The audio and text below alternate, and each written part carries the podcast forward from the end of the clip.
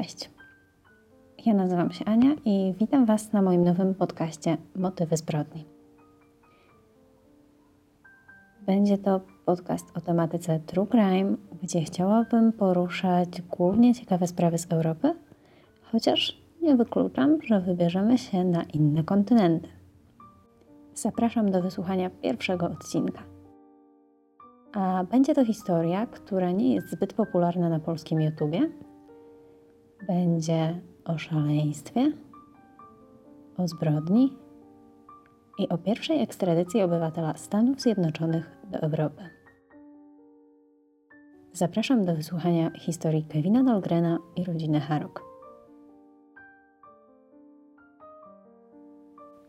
Aby zrozumieć powiązania między bohaterami dzisiejszej historii, musimy się przenieść do roku 1949 do Czechosłowacji, kiedy panował reżim komunistyczny i życie nie wyglądało zbyt dobrze. W tym czasie dziadkowie Kevina stają przed trudnym wyborem. Mają oni możliwość wyjazdu do Stanów Zjednoczonych, co, jak wiemy, nie było wtedy łatwe. Jednak mogą pojechać tam tylko we dwójkę i nie mogą zabrać ze sobą swojej kilkuletniej córki Iwany. Postanawiają zostawić ją u swoich rodziców, a kiedy przyjadą na miejsce, urządzą się, zabiorą ją do siebie. Mija kilka lat i Iwana nadal mieszka ze swoimi dziadkami. Natomiast jej rodzice, którzy już na dobre mieszkają w USA, spodziewają się kolejnego dziecka. I tak na świat przychodzi Sandy, siostra Iwany. Dziewczynki wychowują się osobno, Iwana w Czechosłowacji, a Sandy bądź też Sandra w Stanach. Mijają lata, dziewczynki dorastają i Sandy wychodzi za mąż za Wayne'a Dahlgrena i mają dwójkę dzieci. Syna Kevina i córkę Kimberly. Natomiast w tym podobnym czasie Iwana zakłada rodzinę w Czechach i jedną z jej córek jest Weronika Harokowa. Te więzi rodzinne zostają zacieśnione pod koniec lat 80., kiedy upada komunizm. Członkowie rodziny nawiązują ze sobą bliższy kontakt, zaczynają częściej się odwiedzać, co prawdopodobnie poskutkuje późniejszą wizytą Kevina w Czechach. Państwo Dahlgrenowie mieszkają w Sacramento w Kalifornii, w dużej willi na takim trochę bardziej bogatym osiedlu. Wayne, ojciec Kevina, kieruje się w życiu bardzo tradycyjnymi amerykańskimi wartościami tamtym czasie przynajmniej. Najważniejsze są dla niego kariera, rodzina i praca. Mężczyzna odnosi dość duży sukces, ponieważ przed przejściem na emeryturę pan Dahlgren zajmuje pozycję dyrektora finansowego w dużej firmie ubezpieczeniowej, co w dużej mierze pozwala mu zapewnić rodzinie byt na bardzo wysokim poziomie. Wayne był dobrym, ale też dość surowym ojcem. Kevin chętnie jeździł z ojcem w góry, jednak większość czasu spędzał ze swoją matką, ale to chyba dość popularne zjawisko, że chłopcy łapią troszeczkę lepszy kontakt z mamą niż, niż z ojcem. Rodzice ani trochę nie żałują pieniędzy na wychowanie i, i życie swoich dzieci. Kevin uczęszcza do bardzo prestiżowej prywatnej szkoły, a przez wszystkich znajomych i sąsiadów określony był jako pomocne, grzeczne dziecko, jednak zamknięte w sobie.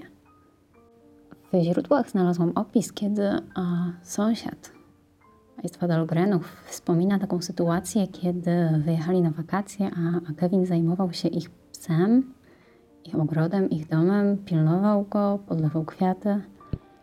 Więc jawi nam się tutaj opis takiego fajnego chłopaka z sąsiedztwa.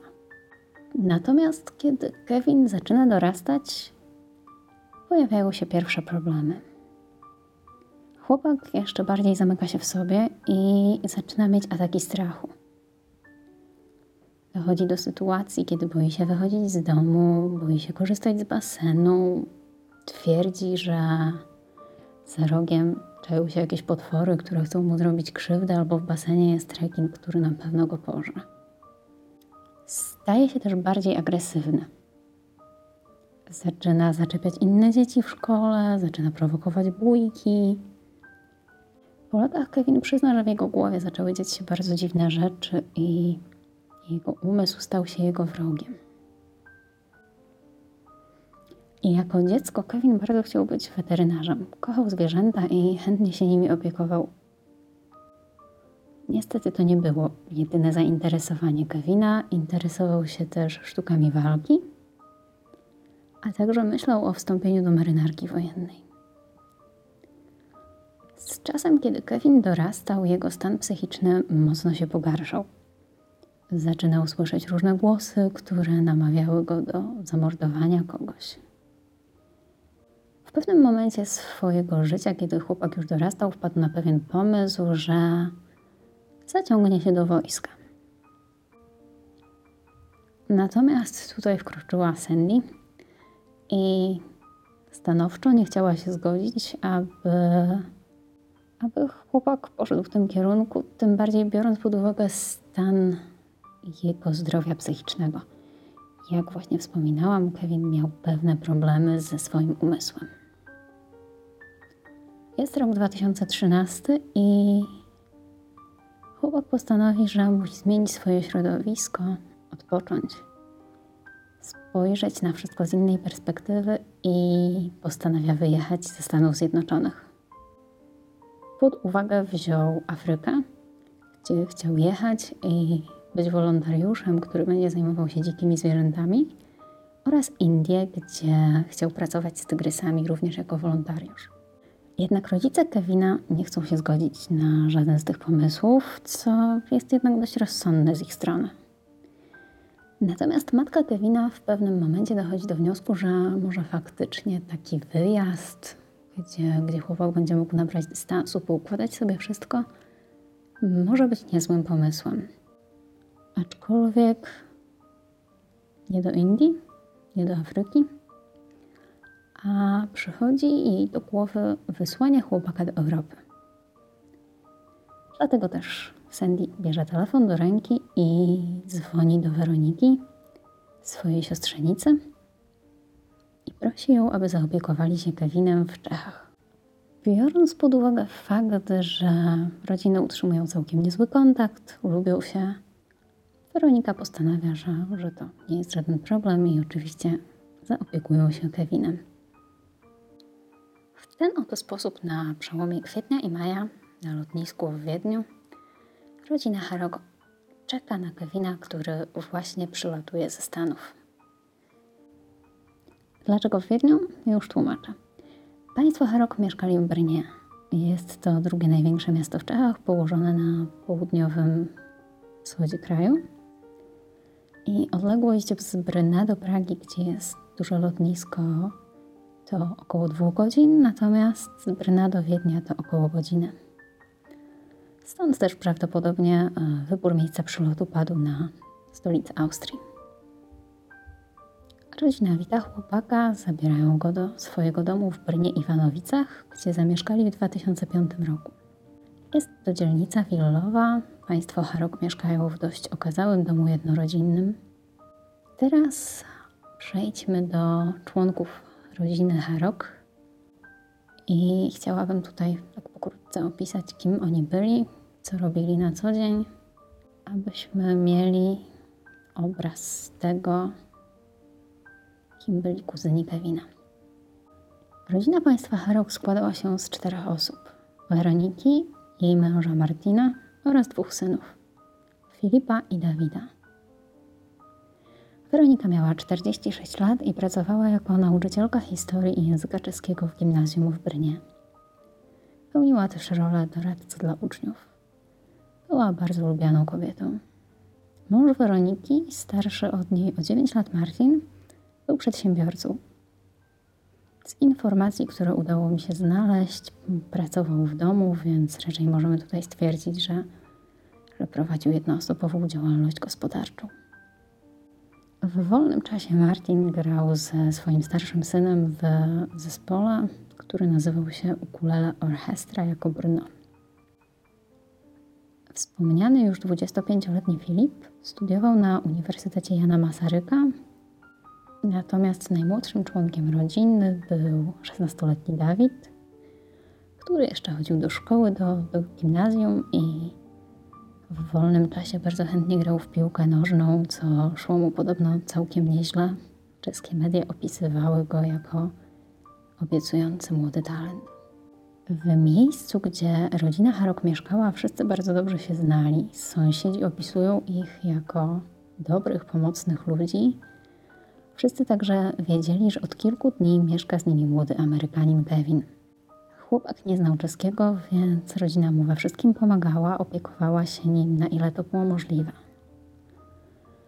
Jednak po kilku tygodniach Martin, mąż Weroniki, zasugerował chłopakowi, żeby ten może wziął się w garść, pomyślał, co takiego chciałby robić i, i jak chciałby spędzać czas, nie marnując go całymi dniami. Kevin nie posiadał umiejętności, które mogłyby mu w jakiś sposób zapewnić pracę czy ciekawe zajęcie na co dzień.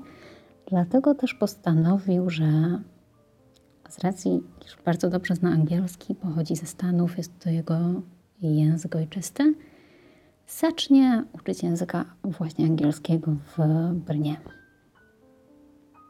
Wydaje się, że wszystko powoli się układa. Kevin mieszka z państwem Harok,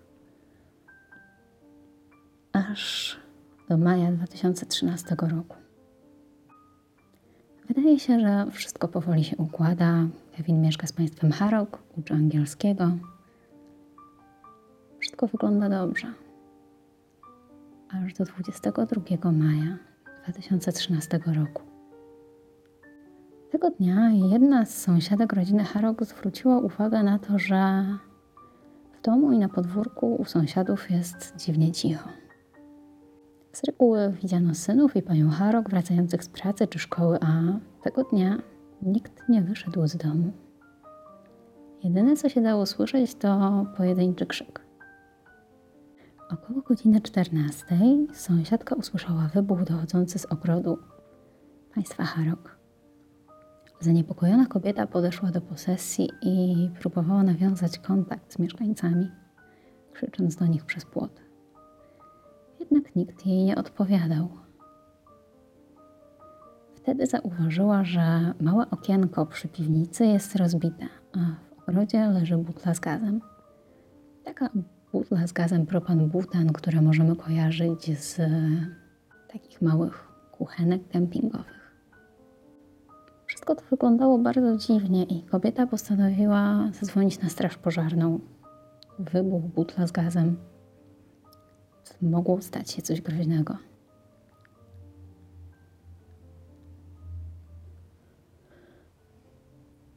Inni sąsiedzi także zauważyli podejrzane odgłosy wybuchu w domu państwa Harok i postanowili wspólnie, że jeśli wybuchł gaz lub pożar, ktoś może potrzebować pomocy, więc zebrali się w kilku, wzięli latarki i poszli sprawdzić dom.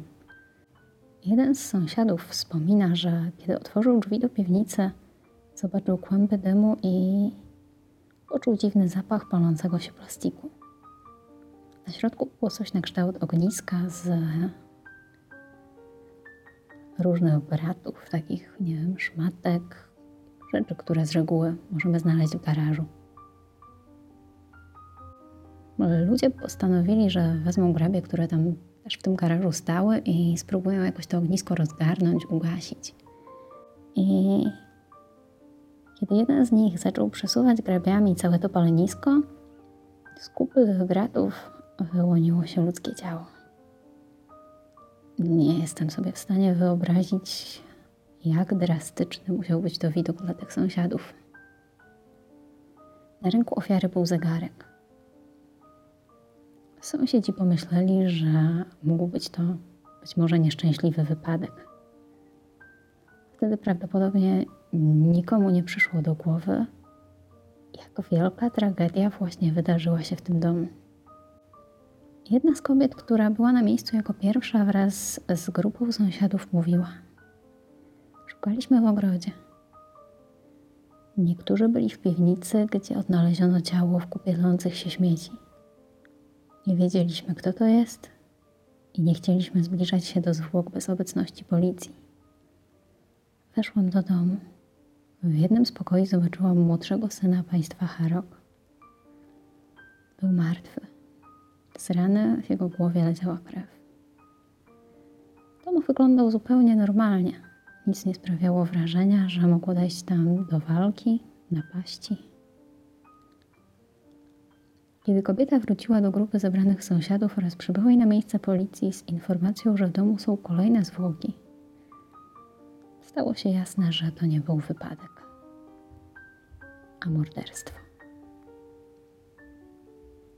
Policja odkryła, że w płonącym stosie w garażu były trzy ciała. Wraz z ciałem, które zostało znalezione w domu, podejrzewano, że ktoś zamordował całą rodzinę. Sąsiedzi powiedzieli policji, że w domu wraz z czteroosobową rodziną mieszkał jeszcze jeden młody mężczyzna. Amerykanin Kevin Dahlgren. Na początku nie było wiadomo, czy nie ma go wśród ofiar, biorąc pod uwagę, że był w wieku Filipa, syna państwa Harrop. Policja jednak postanowiła nie czekać na identyfikację zwłok, ponieważ jeśli Kevin był to zamieszany, będzie chciał jak najszybciej opuścić terytorium kraju. Trzeba było działać bardzo szybko. Policja skontaktowała się ze wszystkimi lotniskami w okolicy, z których można było dolecieć do Stanów. Z lotniskiem w Pradze, Wiedniu i Bratysławie. Po mniej niż dwóch godzinach nadeszła informacja zwrotna z Austrii, że Kevin Dahlgren jest na liście pasażerów samolotu, który tego dnia ma odlecieć do Waszyngtonu. Władze Czech poprosiły, aby zatrzymano Kevina na lotnisku, jednak spóźnili się. 15 minut. Dokładnie 15 minut wcześniej samolot wystartował.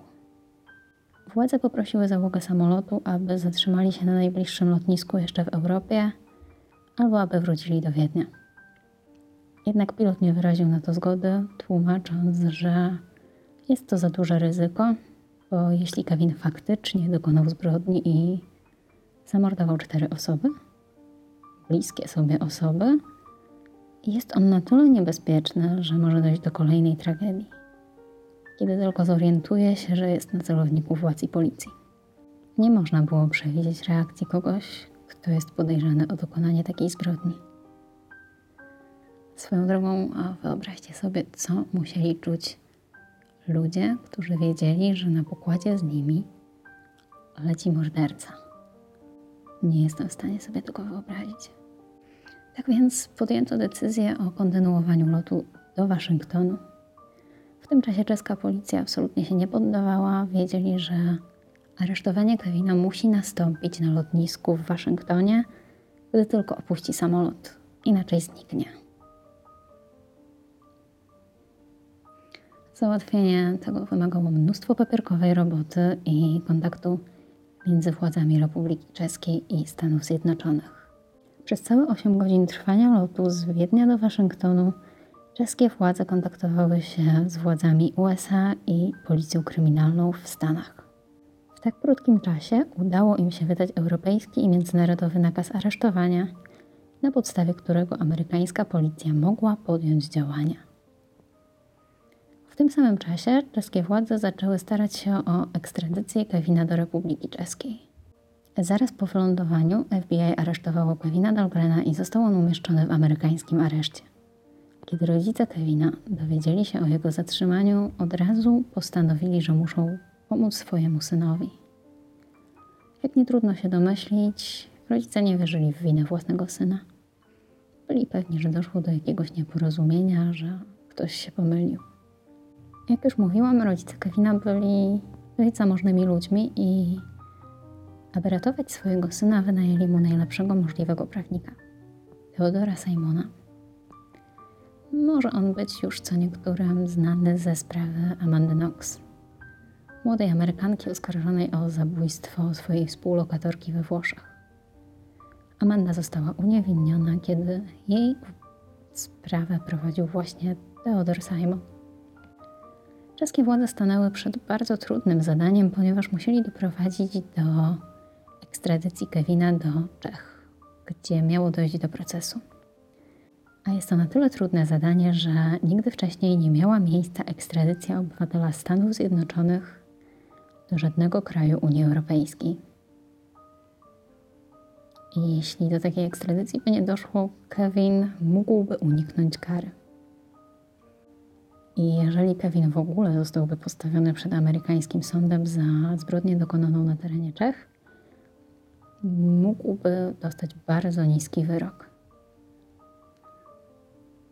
Tym bardziej, że w USA Kevin byłby sądzony jako nieletni, ponieważ w momencie dokonania zbrodni miał 20 lat, a w Stanach pełnoletność osiągamy w wieku 21 lat. Podczas przesłuchania FBI Kevin nie przyznawał się do winy i według niego 22 maja rano poszedł pobiegać. Kiedy wrócił, zastał cztery martwe ciała, wpadł w panikę. Myślał, że on też zginie, dlatego jak najszybciej się spakował, pojechał na lotnisko i postanowił wracać do domu. W kolejnej przedstawionej przez niego wersji wydarzeń Kevin opowiada o podejrzanej grupie ludzi, których spotkał wieczór przed tragedią w Brynie. Twierdził, że spotkał dwóch mężczyzn, którzy mówili po rosyjsku albo rumuńsku. Nie był pewien, jaki to język. Mężczyźni mieli go napaść i grozić, że go zabiją. Kevin mówił także, że w swoich groźbach wymienili nazwisko rodziny Herok. Bardzo się wystraszył i uciekał do domu jak najszybciej. Następnego dnia rano poszedł pobiegać, a kiedy wrócił do domu około południa, co samo w sobie już jest lekko podejrzane, bo jeśli wychodzimy biegać rano, często rano też wracamy, a nie koło południa. Kevin znalazł kartkę od rodziny z wiadomością, że wyjechali do Wiednia. Kiedy wszedł na górę do swojego pokoju, znalazł kolejną wiadomość, która mówiła, że dopóki jest w Europie, to go znajdą. Kevin twierdzi, że wiadomość ta została mu zostawiona przez mężczyzn, którzy wcześniej mu grozili. Wtedy też znalazł ciało starszego syna państwa Harok w jego pokoju z raną w głowie.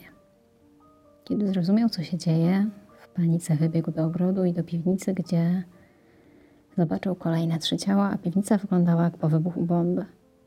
Nie myślał długo. Jak najszybciej spakował swoje rzeczy, zamówił taksówkę i pojechał do Wiednia, z którego mógł odlecieć do USA. Według taksówkarza, który odwoził Kevina na lotnisko, rozmowę między chłopakiem a nim tłumaczyła jakaś dziewczyna. Dogadali się, że taksówkarz zawiezie go do Wiednia za około 4000 koron, to jest jakieś 800 zł.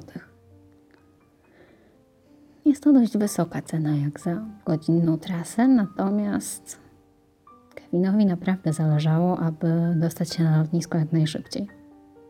Według taksówkarza chłopak się nie spieszył, nie był zburzony, postępował racjonalnie i spokojnie. We wrześniu 2013 roku zapadła decyzja amerykańskich władz o ekstradycji Kevina do Republiki Czeskiej. Kevin i jego prawnik próbowali jak najbardziej opóźnić realizację tej umowy przez ciągłe odwoływanie się. Jednak kiedy już powody się skończyły, nie było wyjścia. Po dwóch latach, trzech miesiącach od makabrycznej zbrodni w Brnie, czyli 31 sierpnia 2015 roku, o 11.40 na lotnisku w Pradze wylądował samolot Delta Airlines z Kevinem na pokładzie. Stamtąd Kevin został eksportowany do helikoptera policyjnego, który zabrał go do aresztu w Brnie. Tego samego dnia sąd w Brnie stwierdził, że Kevin do czasu rozprawy musi pozostać w areszcie.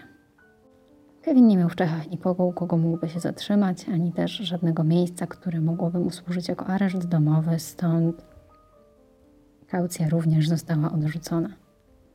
Ojciec Kevina był gotów zapłacić każde pieniądze, dosłownie każde, aby jego syn mógł odpowiadać z wolnej stopy. Proces Kevina w Czechach rozpoczął się rok później, 31 kwietnia 2016 roku.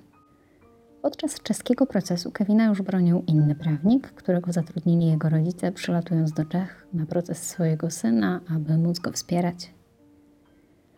Teraz opowiem Wam dokładnie, co wydarzyło się 22 maja 2013 roku na spokojnej brnyjskiej dzielnicy willowej. Kevin zamordował całą rodzinę, kiedy nikt się tego nie spodziewał. Pierwszą osobą, która została zaatakowana, był Martin, ojciec rodziny. Kevin zaatakował go w jego biurze, bo, jak wspominałam, Martin pracował w domu. Kevin zaatakował go z tyłu i zadał mu co najmniej 22 rany w okolicach głowy. Prawdopodobnie użył do tego dużego noża albo małej siekierki, bądź też tasaka. Następnie udał się do sypialni, gdzie spała Weronika. Tego dnia niestety kobieta nie poszła do pracy. Nie czuła się najlepiej i rano zadzwoniła, że potrzebuje dnia wolnego. Weronika chciała tego dnia pójść do lekarza, jednak nie zdążyła. Kiedy Kevin ją zaatakował, spała. Nie mogła się bronić. Chłopak zadał jej 17 ciosów w głowę, klatkę piersiową i rękę. Biegły sądowy stwierdził, że Weronika zabił cios w żyłę główną, co doprowadziło do wykrwawienia w kilka minut od zadania jej ciosów. Teoretycznie można było ją uratować, ale tylko jeśli reakcja byłaby naprawdę szybka. O tym, jak bardzo brutalna była napaść Kevina na swoich krewnych, może świadczyć fakt, że policja znalazła na ciele Weroniki nóż z odłamanym ostrzem. Stąd też przekonanie, że chłopak musiał zaatakować bardzo silnie.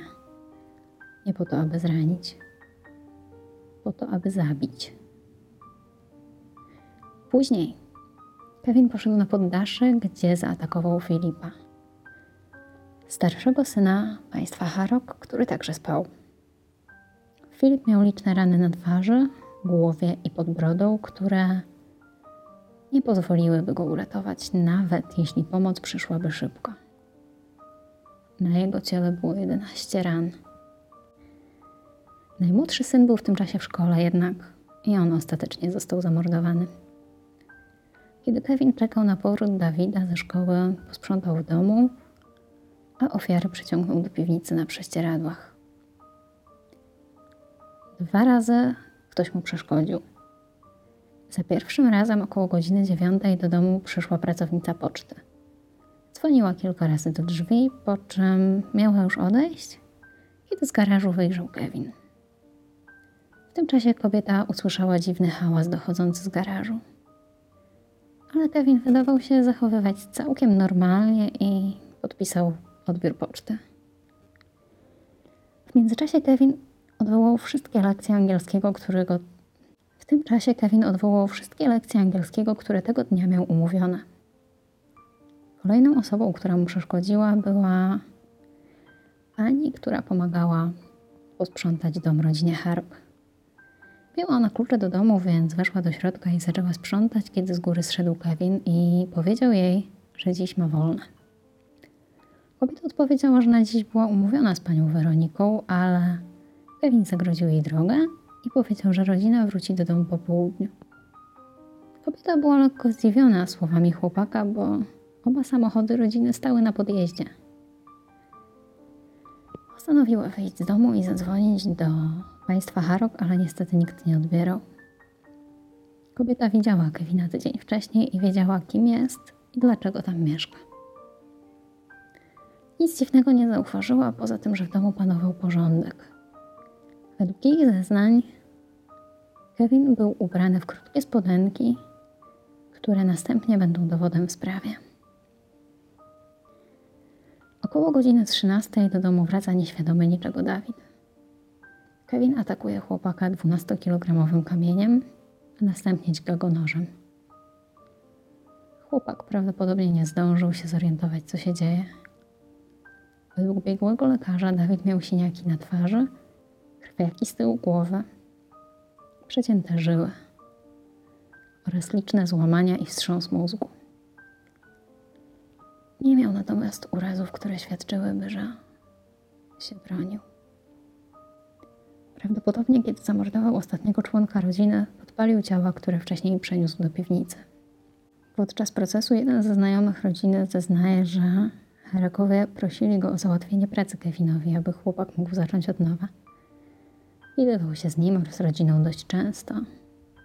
Opisując relacje, jakie chłopcy mieli z Kevinem, przyjaciel rodziny twierdzi, że były one pozytywne, jednak z czasem Filip i Dawid zaczęli się skarżyć, że Kevin ciągle spędza z nimi czas i czują się osaczeni.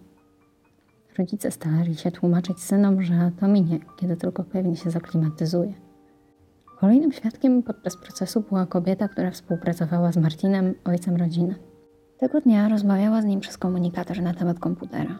Około godziny 7.31 rano Martin przestał odpisywać, co nigdy wcześniej się nie zdarzyło. Kolega z klasy Dawida opowiada, że chłopak umówił się z Kevinem na trening. Według zeznań chłopca Dawid wychodził do szkoły około siódmej. Feralnego dnia około siódmej również dziewczyna Filipa opuściła dom państwa Harok. Policja wnioskowała, że właśnie około siódmej, siódmej trzydzieści Kevin zaczął atakować swoje ofiary. Wszystkie dowody świadczyły o winie Kevina, począwszy od tego, iż stwierdził, że nie było go w domu między porankiem a południem, co kłóci się z zeznaniami świadków. Tego dnia, kiedy Kevin czekał na powrót Dawida ze szkoły, wysłał wiadomość znajomym, których udało mu się w krótkim czasie pobytu w Czechach pozyskać. Napisał, że musi natychmiast wracać do domu do Stanów. I to jest kolejny dowód na to, że chłopak wiedział, że coś jest nie tak, zanim jak tłumaczył, wrócił z biegania. Policja odnalazła także jego odciski palców ze śladami krwi na paczce, którą odebrał od listonoszki, na meblach znajdujących się w domu. Kolejnymi dowodami na winę Kevina są jego ślady na ciałach ofiar oraz zakrwawione skarpetki i shorty znalezione w jego bagażu. Biegli stwierdzili, że ślady krwi znalezione na ubraniach Kevina nie mogły się tam znaleźć przez dotknięcie ciała, natomiast układ plam świadczy o tym, że powstały w wyniku zadawania ciosów nożem. Tuż po przyjeździe do Czech Kevin chwalił się, że przemycił ze Stanów nóż. Jednak są świadkowie, którzy twierdzą, że zakupił go już w Brnie. Dwa dni przed morderstwem rodzina została Kevina chodzącego w nocy po domu z tym właśnie nożem.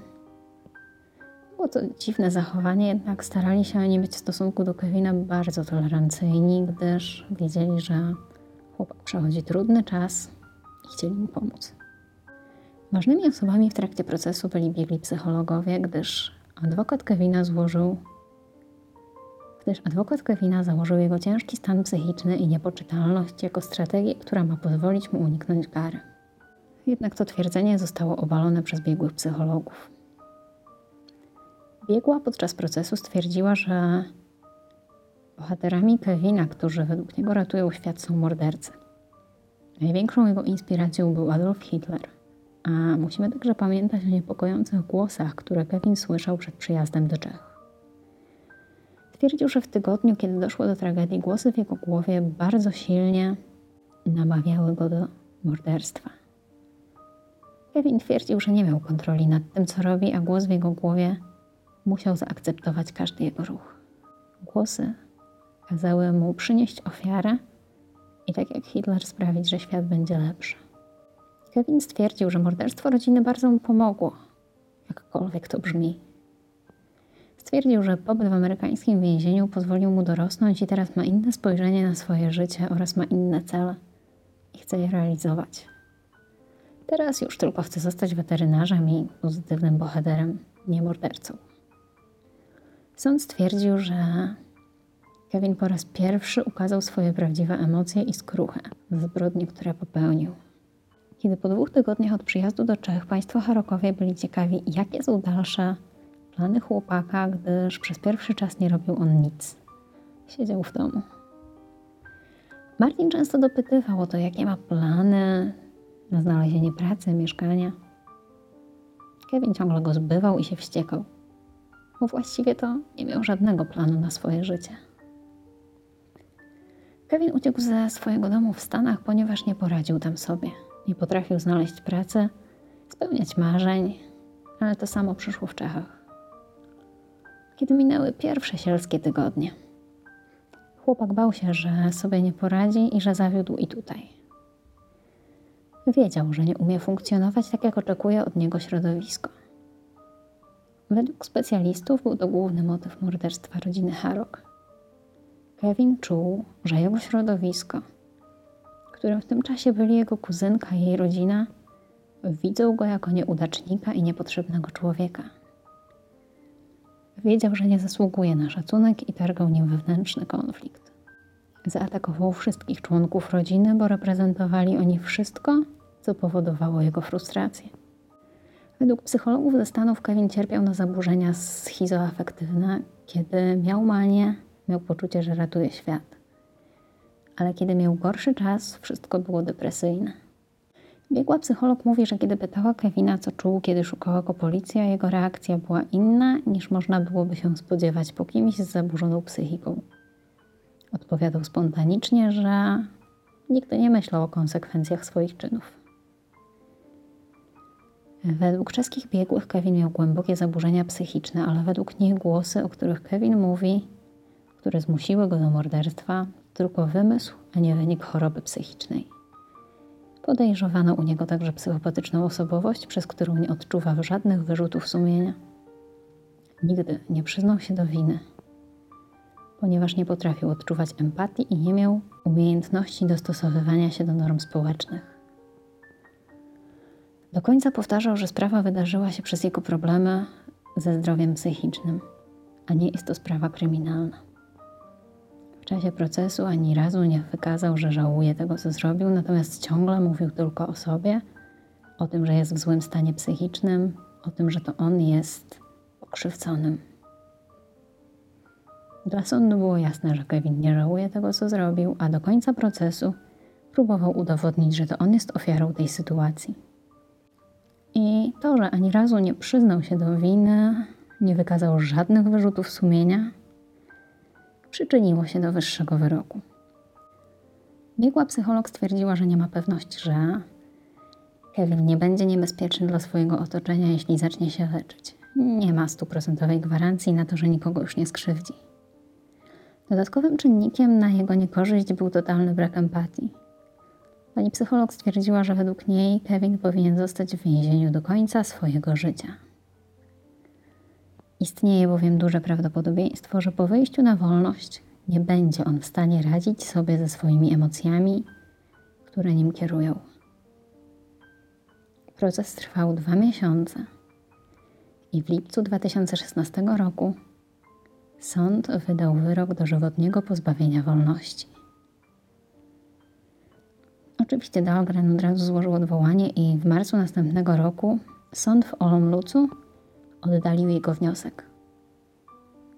Ze względu na brutalność czynu, którego się dopuścił, oraz ze względu na to, że nie żałował tego, co zrobił. Kevin ponownie się odwołał, jednak nie doczekał się kolejnej odpowiedzi. 11 stycznia 2018 roku, w wieku 25 lat, Kevin popełnił samobójstwo w więzieniu w Waldicach poprzez powieszenie się na prześcieradle. Mimo iż Kevin Dahlgren był najbardziej strzeżonym więźniem w Republice Czeskiej, w tamtym czasie jego cela była monitorowana, a co pół godziny przychodził do niego strażnik. Tamtego dnia jeden z obchodów się nie odbył. I kiedy pół godziny później pojawił się ktoś inny, Kevin już nie żył. Za zaniechanie obowiązku w czasie wykonywania służby więziennej strażnik został ukarany. Kevin Dahlgren już wcześniej chciał popełnić samobójstwo, jeszcze podczas pobytu w Stanach. Kolejną próbę samobójczą podjął w 2016 roku w areszcie w Brnie, jednak nie powiodła się. Zakończyła się zamknięciem go na oddziale psychiatrycznym, a ostatecznie stwierdzono, że Kevin nie chciał się zabić, że chciał tylko zwrócić na siebie uwagę. Jeśli chodzi o Kevina, to już jest koniec tej historii. Pogrzeb rodziny Harok miał miejsce 1 czerwca 2013 roku w Brnie i mnóstwo ludzi przyszło się z nimi pożegnać. Bardzo pozytywnie wypowiadali się o członkach tej rodziny. Dom, w którym rozegrała się cała tragedia, został sprzedany w 2016 roku. Jego nowymi właścicielami są kobieta i mężczyzna z Bryna. Sąsiedzi twierdzą, że nie zamieszkali oni jeszcze w domu i że trwa tam remont. Najsmutniejsze w całej tej sprawie jest to, że rodzina Harok przyjęła Kevina pod swój dach, kiedy przechodził najtrudniejsze chwile w swoim życiu. Chcieli mu pomóc, a zostali bestialsko zamordowani. I tutaj rodzi się pytanie: komu możemy ufać i kogo możemy wpuścić pod swój dach? Na dziś to już koniec. Dziękuję Wam za wysłuchanie tej historii i mam nadzieję, że o ile takie rzeczy mogą się podobać, to Wam się podobało. Dajcie znać w komentarzach, co Wy myślicie na ten temat i dajcie znać, czy nowy podcast Wam się podoba. Jeżeli macie jakieś sprawy z Europy, o których chcielibyście usłyszeć, to bardzo chętnie się im przyjrzę. Dbajcie o siebie i swoich bliskich. Cześć.